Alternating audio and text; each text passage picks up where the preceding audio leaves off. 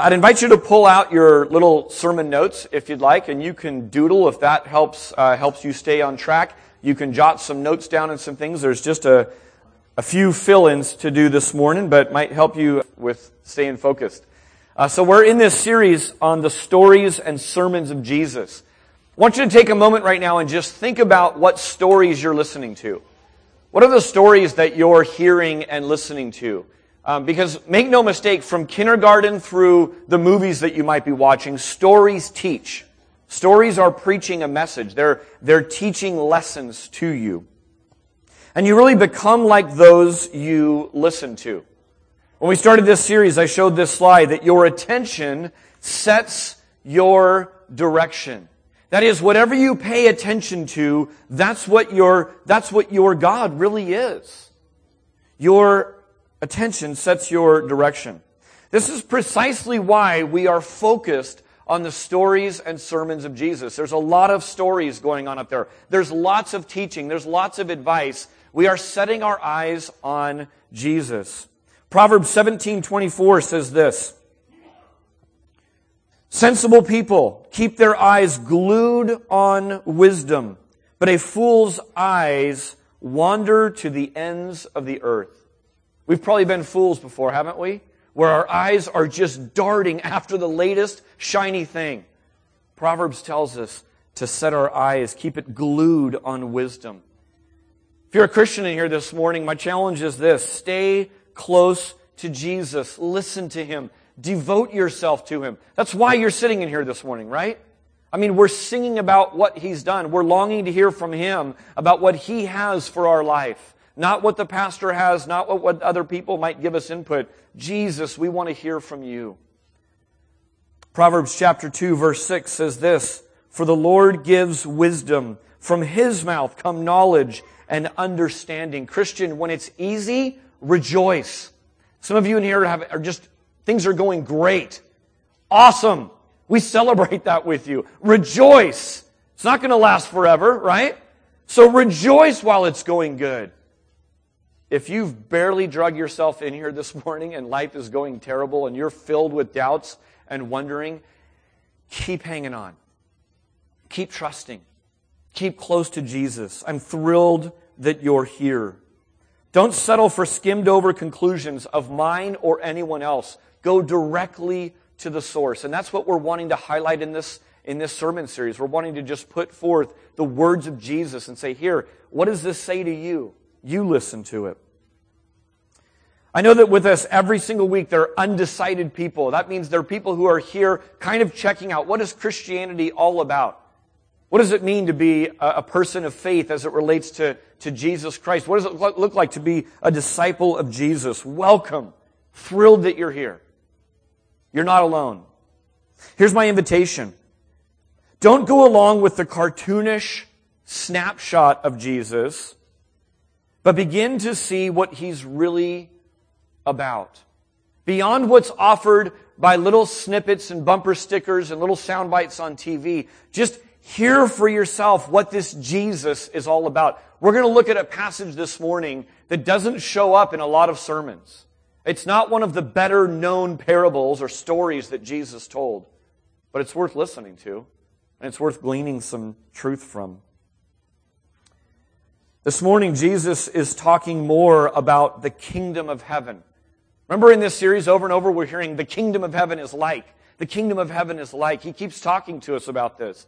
Every time he's mentioning the kingdom of heaven is like, what he's doing is uh, he's parenting us. He's remaking our thought patterns. He's changing our values. He's taking our concerns and he's kind of reframing them from what it's like in the kingdom. All this in light of a greater story. Today, what he goes after in part is the futility of religion. The futility of religion.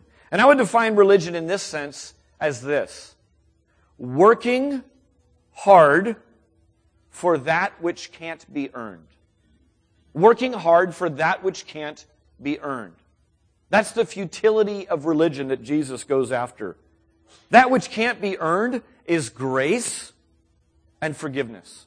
Those are two things. No matter how hard you work, the Bible calls it a vain pursuit, chasing after the wind, right? it's working hard for something that you can't possibly earn. The second you earn grace, is it grace anymore? Say no. No. It, it eradicates it. It's no longer grace at that point. Part of the elite religious code is this. The elite religious people of the day were the Pharisees, and Kirk did a great job of kind of going through scribes and lawyers and Pharisees and, and the Sanhedrin and kind of this, these, these groups that they formed. And their basic premise was this.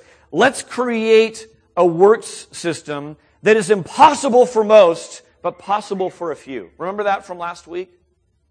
So now we're going to talk about the religious elite code. Here's part of it. Okay? It would be raise your right hand and say this. We detest mercy being given to those who, unlike us, haven't worked for it and don't deserve it. Okay? You read the Gospels, you look at the Pharisees. This is part of their code.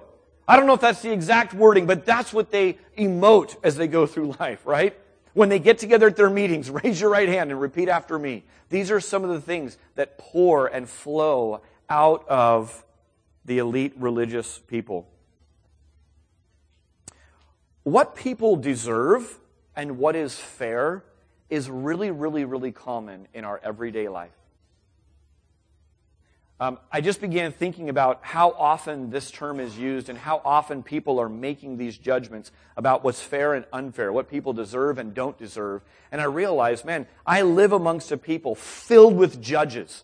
They're not wearing the weird wigs from, you know, England. They're not wearing robes. No one stands in honor. They don't hold a gavel. But make no mistake, we are all walking around as little judges making judgments. Let me give you a few things. Here's in sports. That team really deserved to win. That's a judgment. How about in the legal sense? After what he did, he deserves to go to prison. How about in relationships? She doesn't deserve him, right? We say this all the time. What are we doing? We're making little judgments about who deserves what, what's fair and what isn't fair. So what is fair? What is just? Let me take you back a couple of years when, when uh, we are the 99%, right? Occupy Wall Street. Here's a, here's a picture where it puts these two together. The, we are the 99%, and what's the next sign say? We, what? Deserve change, right? Making a proclamation about what, what is deserved. These guys are making the news a bunch right now. What is someone who's committing the atrocities that ISIS is committing, what do they deserve? What would be fair treatment of them? And if you've been even half paying attention to the news recently, there are citizens and their police in the city of Baltimore. And there's massive unrest and conflict going on. What is fair? What is fair in that situation? Who deserves what? Just listen to any news channel you'll hear a cry for justice. You will hear the word deserve. You will hear about fairness. This is everywhere. It's on the forefront of our minds. We learned pretty early that life isn't fair, right? I want you just silently right now to think of some genetic proportion of your body that you wish were different. Don't raise your hand. Don't point to it. I don't want to cause any shame. But chances are you're not going, huh, I'm the perfect specimen. I can't think of a single proportion that I would change. No! There's something about you that you're like, oh, I wish I was different. Just look at your genetics and realize life is unfair, right? How about your geography? How many of you were born here in San Jose? Raise your hand. I, I am so thrilled. You put your hand down. I am so thrilled that I was born near the beach. I mean, that's just, that's just geography. I didn't choose where I was born. I'm thrilled to live where I get to live. I was in San Antonio recently. Love my grandparents. Don't love San Antonio. It's a nice place to visit, don't get me wrong. But I thought, you know how far I would have to drive to get to the beach? And if I did, I would be on the Gulf and there's very little waves there.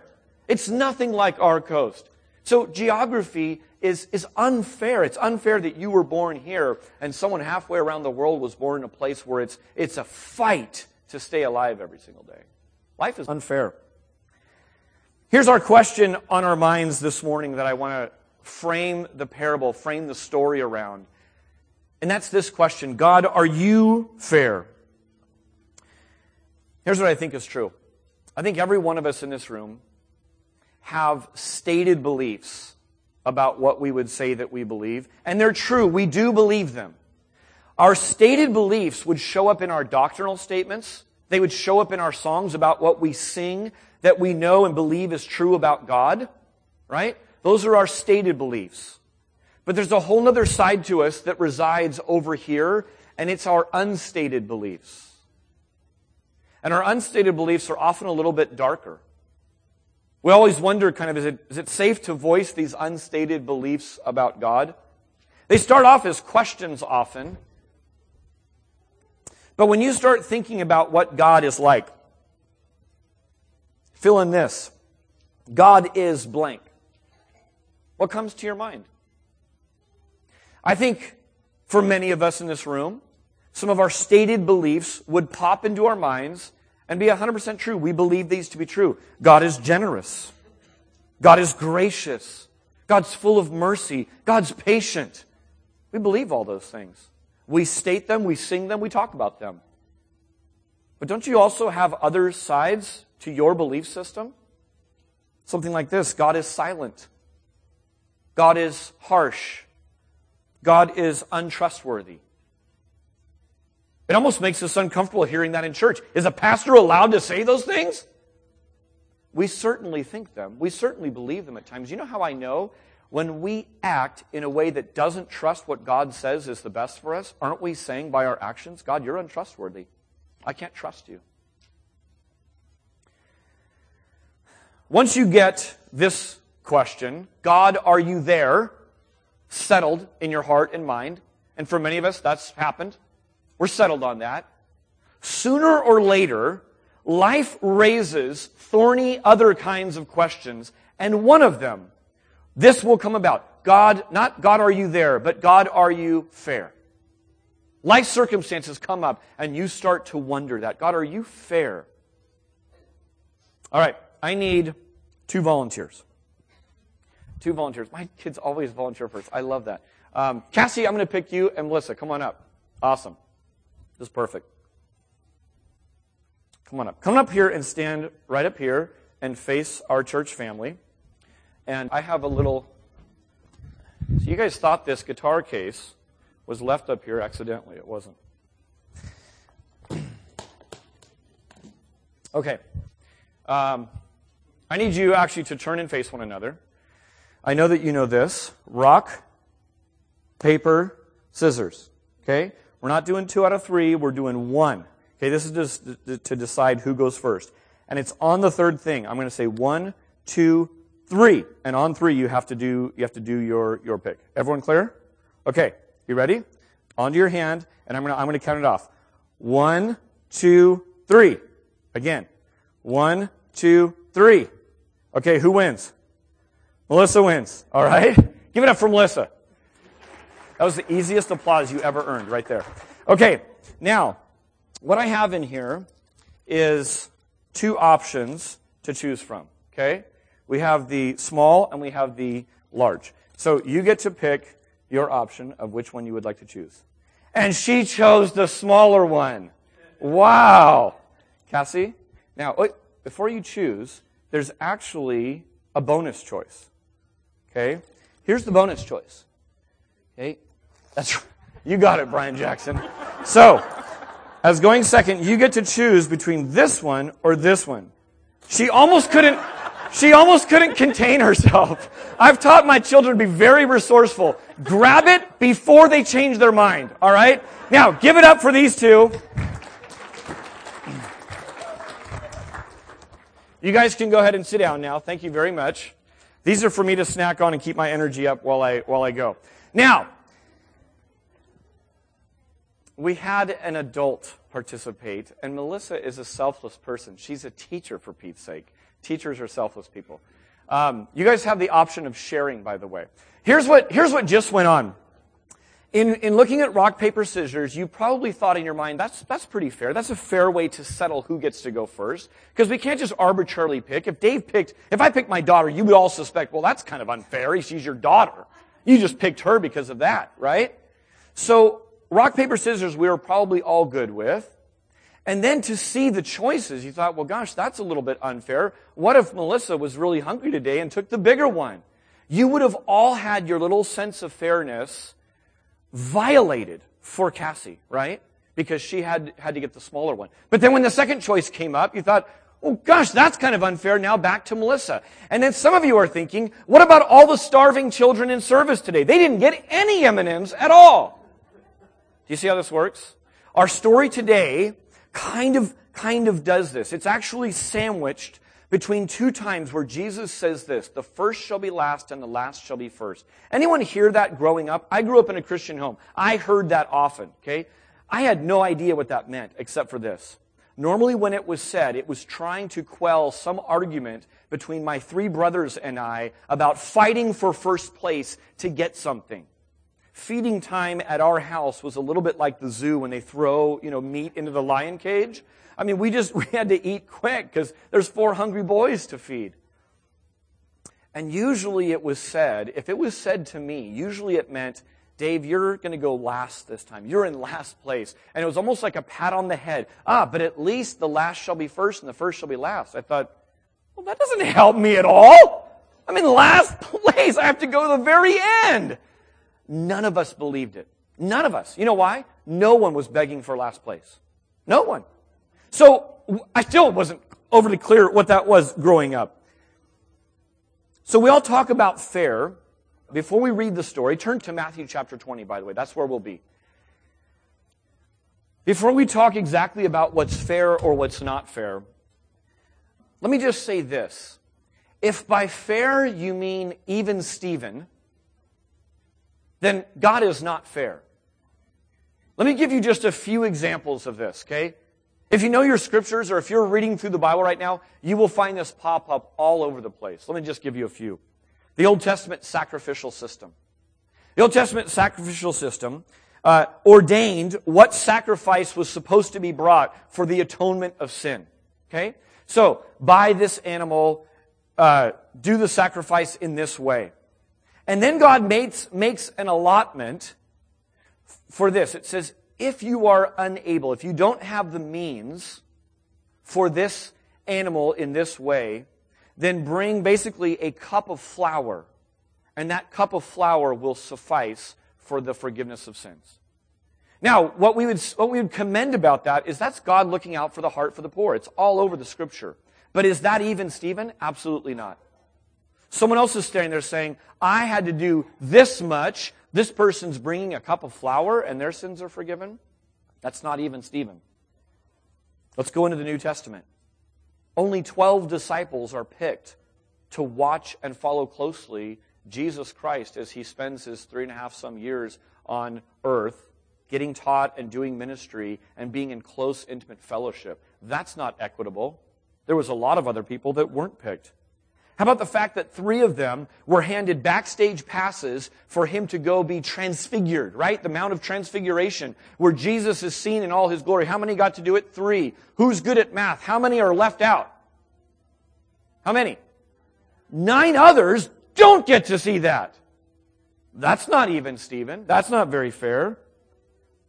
How about the fact that Jesus, when he starts his ministry, proclaims that he's here to set the captives free, right? And then his own cousin, John the Baptist, is imprisoned. He's literally got his head on the chopping block. He's in prison, and he sends some of his disciples to Jesus, and he says, Hey, are you the Messiah? Or is there someone else coming? What's the deal? You know what Jesus does? Remember what he says back to those disciples? He says, Go and report back to John what's happening. The good news is being proclaimed to the poor, and the blind are, are given sight. These miracles are happening. But there's no special love for cousin John. John doesn't get freed from prison. He doesn't get his head off the chopping block. He healed other people. He released other captives, but not his own coven, not even Stephen. One more. The fact that he healed many, but not all. Oftentimes, the gospel writers will record, and Jesus left that place after doing some healings and people searching him out and others wanting demons to be uh, cast out of their life and healings from various ailments, and it says he moved on to other towns. Well, that's not even. Not everyone got equal treatment. He didn't heal every passing person that, that, that, he, that he was in contact with. So if you mean by is God fair, is God even Stephen, the answer is quite clearly no. So all we get from that is that God is not a communist, right? That's tweetable, right? I learned at church today, God's not a communist. Great. But maybe fair in the kingdom looks a little different. The setup of the story is basically this. There's a landowner who's hiring out people. Matthew chapter 20, starting in verse 1. Follow along with me if you'd like. Jesus talking. For the kingdom of heaven is like a master of the house who went out early in the morning to hire laborers for his vineyard. After agreeing with the laborers for a denarius a day, he sent them into his vineyard. And going out about the third hour, he saw others standing idle in the marketplace, and he said to them, You go into the vineyard too, and whatever is right, I will give you. So they went. Going out again about the sixth hour and the ninth hour, he did the same. And about the eleventh hour, he went out and found others standing. And he said to them, Why do you stand here idle all day? They said to him, Because no one has hired us. He said to them, you go into the vineyard too. And when evening came, the owner of the vineyard said to his foreman, Call the laborers and pay them their wages, beginning with the last up to the first. And when those hired about the eleventh hour came, each of them received a denarius. And when he and when those hired first came, they thought they would receive more, but each of them also received a denarius. And on receiving it, they grumbled at the master of the house, saying, The last, these last only worked one hour, and you have made them equal to us who have borne the burden of the day and the scorching heat. But he replied to one of them, Friend, I am doing you no wrong. Did you not agree with me for a denarius? Take what belongs to you and go.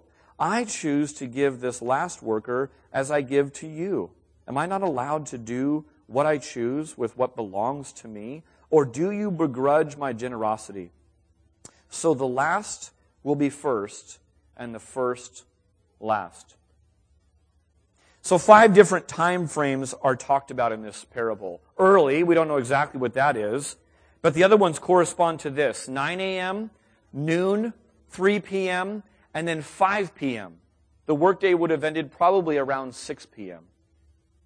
So those are kind of in our context when the landowner goes out to the marketplace to hire in these workers. There's a time of reckoning that comes. It's the end of the day to settle accounts. And of course, the rub comes in the reverse order that the landowner chooses to pay the people, right? Those who come in and work one hour get a full day's wage. That's what a denarius would have, would have been. And those who worked all day were, weren't upset until they saw the payment of those first people and realized they got exactly the same amount. Now, let's not edit the Bible to fit and kind of make excuses for God. I bet what's rolling through your mind when you read that story is, yeah, I think I might grumble too. It's not fair. It's not fair. It kind of violates our sense of fairness. Here's a question. Who is snooping around trying to figure out what others got paid? It's not likely those who got paid first, those who worked for one hour, right? They are not the ones looking around wondering what everyone else got paid. They got paid a full day's wage for standing idle thinking no one was going to hire them that day. They worked for one hour and they get paid the, the full amount. Do you see that when you receive mercy, you no longer care about who deserves what and fairness? Let's not, let's let bygones be bygones. Let's just celebrate, right? They're thrilled that they got the payment. If, however, you earned it, then the opposite is true. You care a lot. You make it your goal to make sure that everyone else had to work as hard as you did to get it. You want to make sure that no one is getting off easy. Let me put this into a modern day context for a quick moment. Let's say that you got a promotion at work, or students, let's say you open your report card in a few weeks and you get the A. If you don't think you earned this, then you stay quiet about who deserves what. You don't rush to schedule a meeting with the boss and you don't want to talk and, and do all these things. Mercy prompts us not to tally up the score. You insert mercy into the equation and we no longer want to talk about who deserves what. Let me be really clear about something from this passage. No one in this passage is working for their salvation. We know this because this is not how the kingdom of God works. He's not talking about those who work and then they get saved.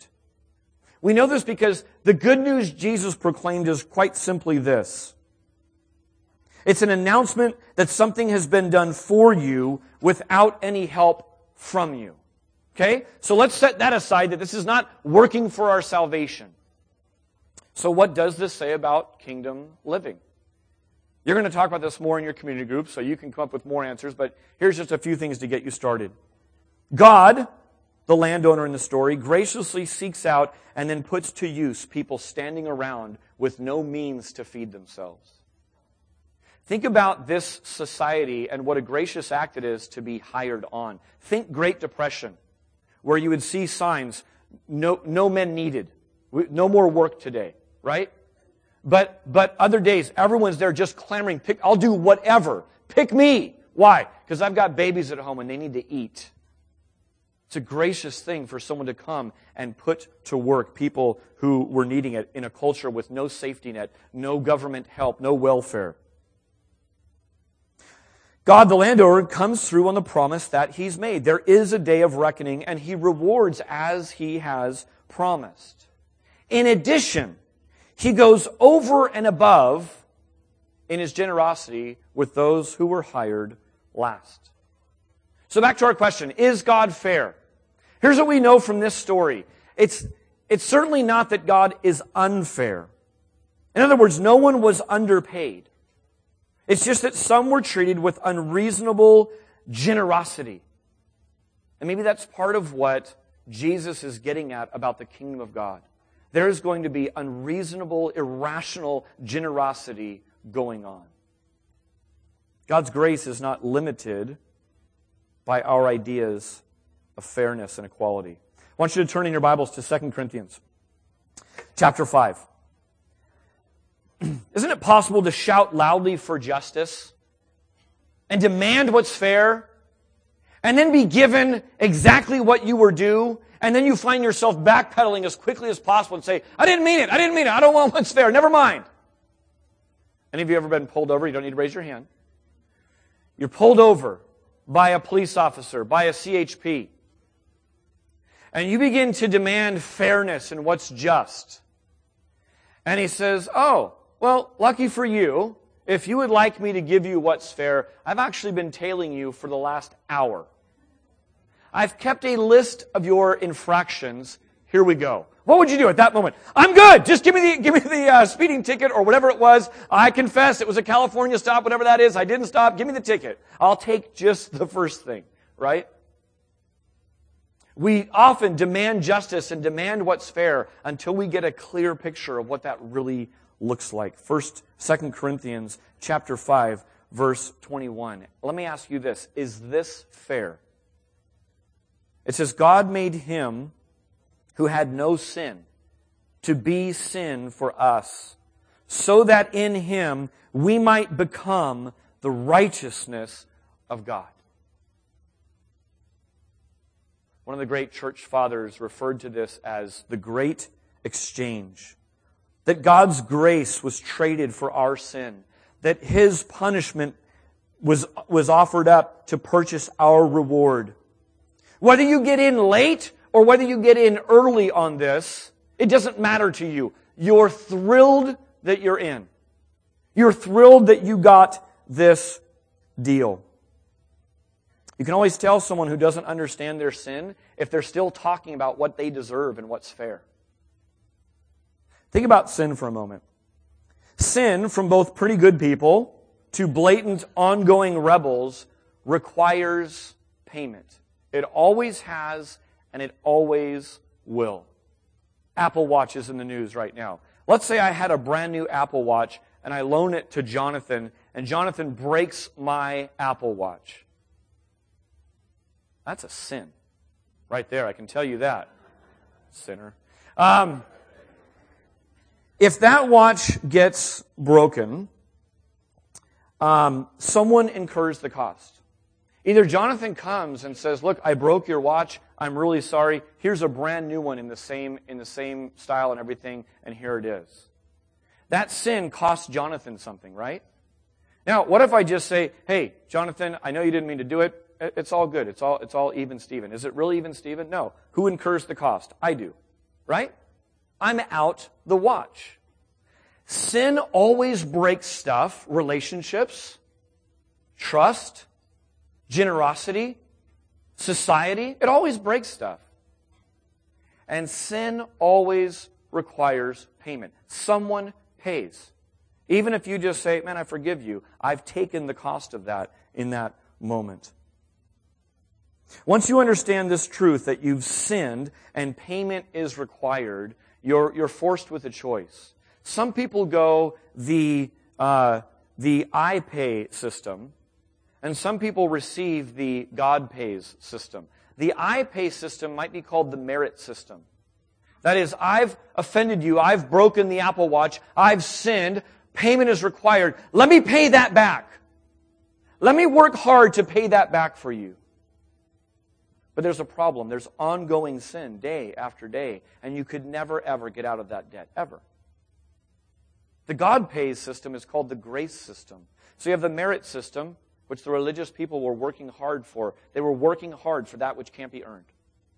And there's the grace system, which is that God says, I will incur the payment due for your sin. I put some lyrics in your notes this morning by an artist called Lecrae. The song is called Boasting.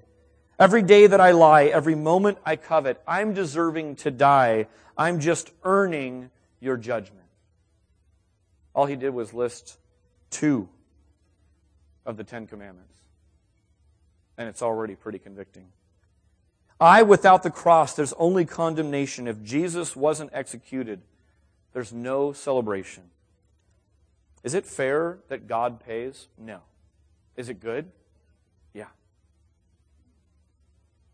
In that sense, God is not fair, but God is just. Jot down Ephesians chapter 2, verse 4. Let me read it for you. But God, being rich in mercy, because of the great love with which He loved us, even when we were dead in our trespasses, made us alive with Christ. Also, jot down verse 8. For by grace you have been saved through faith. And this is not of your own doing, it is a gift of God, not a result of works, so that no one may boast. The kingdom of God is for the early arrivers and the late arrivers. It's open to those who would appear really close to God and easy to get in, and those really far away from God that you'd never imagine to come in. What was it that got the older brother in the prodigal son story so upset? Wasn't it the fact that he didn't think that the younger brother had earned the party that dad threw for him?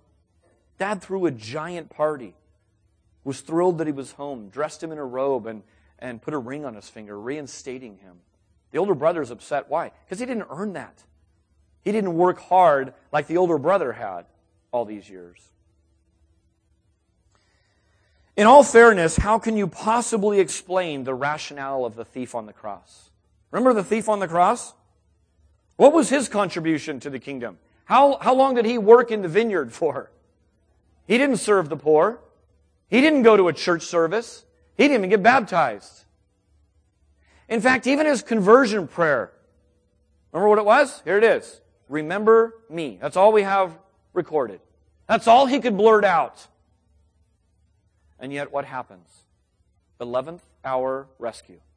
Right? A cup of flour and your sins are atoned for. That's all you can blurt out while you're hanging on a cross for your sin. You're in. Welcome. You're mine. You get to be in on all the inheritance. Do you see that 11th hour, just under the wire rescues are cause for celebration? Even if you've been in for a long time, this shows off the power of God to save even the worst of sinners which if you're hearing me this morning, you start to understand there really is no such thing as a worst of sinners. Sin levels the playing field such that we are all the worst of sinners. There's no gradation between those who are great sinners and those who are worse sinners. In fact, sin puts us all in last place, and God, through the gospel, says, You've won. You're in first place. That grace may abound to all sinners. That's why we sing. That's why we celebrate. The Jews got upset at the late coming Gentiles getting in on this inheritance of God when they, for centuries, had had the law and performed the rituals and had done the deal. Those people who were raised in church sometimes roll their eyes when, when pagans and rebels start coming and finding God and finding their way into the church. God help us. That must grieve the heart of God at our lack of understanding if we're ever rolling our eyes at those somehow more sinners than us finding God and coming in at the 11th hour. We weren't the first ones to miss out on this lesson. You can read this later on, but following this story is a mom of two of the, two of the disciples that starts jockeying for, for position. For what? For first place. Right? And in verse 24, we see the response of the other 10. It's anger. It says the others were indignant at this. I mean, Jesus had just said twice, the first shall be last, the last shall be first. He's trying to redefine greatness for them. What happens? Mom says, that's great and all. However, I've got these two boys and they're dynamite. Let me tell you about them. The fact that the others were angry means they didn't get it either. They were just upset. They didn't think of that first. Mom, where were you? I could have used a little help here. If you are still talking about getting what you deserve, chances are you don't get it. The one who no longer wants to discuss getting what she deserves is the one who realizes that she's getting more. Let me give you three fill ins for our close this morning. These are ways to maybe be a part of the kingdom and not be a bitter worker who's upset at the generosity of our good God. Number one is another phrase that I heard a lot from my mom and dad growing up, and it's this worry about yourself. Worry about yourself. And then what happens is the kids start to parrot that to one another. Because we hear it so often from mom and dad that we would use that argument. Hey, worry about yourself. Worry about yourself's pretty decent advice. How much worship of God and good on earth is squandered when we don't do this?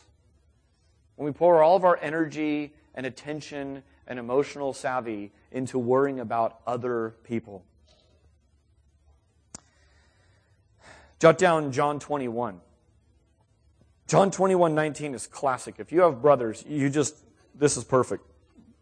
I'll just read it for you and you can check it out later. It says, Then he said to him, Jesus said, Follow me.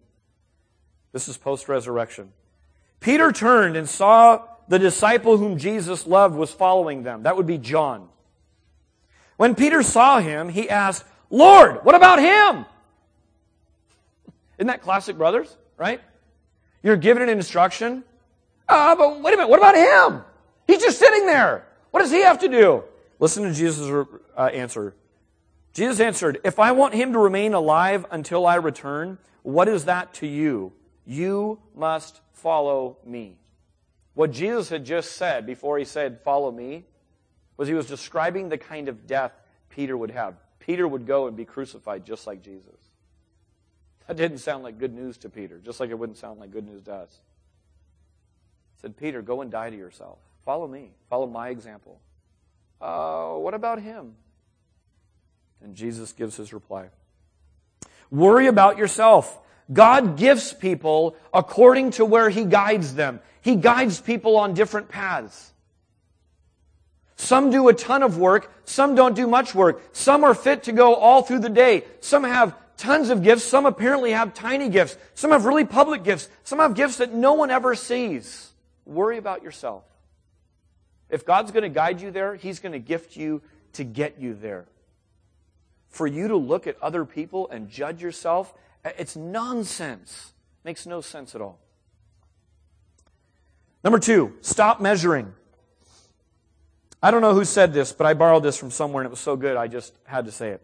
There is nothing left for the Christian to measure except the immeasurable grace of God. And no one to compare yourself to except Christ. There's nothing left for the Christian to measure except the immeasurable grace of God, and no one to compare yourself to except Christ. Psalm 46:10 says this, "Cease striving and know that I am God."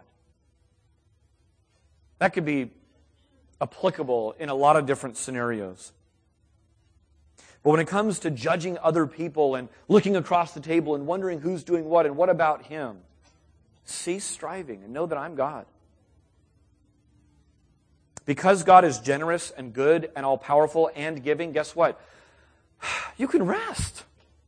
You know we tell our, our kids sometimes? We say, hey, great news. You are not the parent. Usually that's said to them when they're coming and telling on a sibling or they're worried about something that someone else is doing. It's good news because being a parent is a responsibility. To our kids, I'd say, look, relax. You don't have to deal with this. Go play. Go spill something. Go explore. You're a kid. Go do kid stuff. You don't have to worry about this. That's my job. Secondly, it's good news because you're not very good at it, kids. You just aren't. You can't even drive for Pete's sake. You don't have an objective stance on this. You don't see nearly as much as I do as the parent. So great news. You're not the parent. Maybe that's what God's saying to us sometimes, right? Chillax. Cease your striving. Know that I'm God. I'm the parent. You're the kid. Go spill things. Go explore. Go play. Go sing. Go enjoy each other. Cease striving and know that I am God.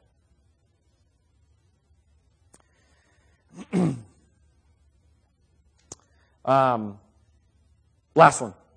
Celebrate generosity. Look at verse 15 of Matthew 20 if you're still there. It says, Or do you begrudge my generosity? He asks these rhetorical questions at the end of the story. And it's giving a picture of this the fact that, look, I'm generous. Don't begrudge God's generosity. Isn't that one of the hardest things to do is to really celebrate great news of one of your siblings growing up? That's hard to do. It's hard to do in this room. To see someone else get the blessing of God, the unmerited favor of God, and just go, man, I am just overjoyed in you. When you see that, know that God's at work in your life. Because that's not from the flesh. When you see that in other people, call that out. Hey, God's at work in our community group. Did you see that? This person is genuinely excited for something that they got, even though they've been longing for and praying for this for years. Wow. God, your spirit is at work in this place. That's not natural. That's supernatural. When you get grace, you are led away from worry and toward worship. If you don't get it, um, then sometimes what happens is God's generosity stirs up something opposite in us stinginess, right? We see generosity of God, and all of a sudden we start worrying about what's, what's due us, and we start getting stingy with all of that. Everyone sins, and the wages, or what you deserve, is death. But the free gift of God is eternal life in Christ Jesus our Lord. Friends, don't begrudge this to anyone. Celebrate it. I want to close by reading a passage that brings together worship and celebrating generosity. It might just be a good little passage to pray as you say, God, I need to be changed in really celebrating generosity and not tallying up the score. Would you change my heart? Here's a passage that you might want to start with and turn it into a prayer every single day.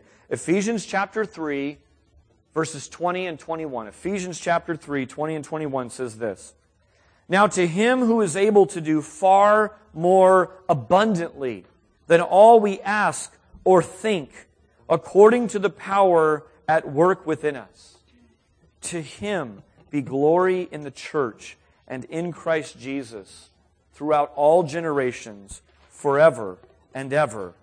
Amen.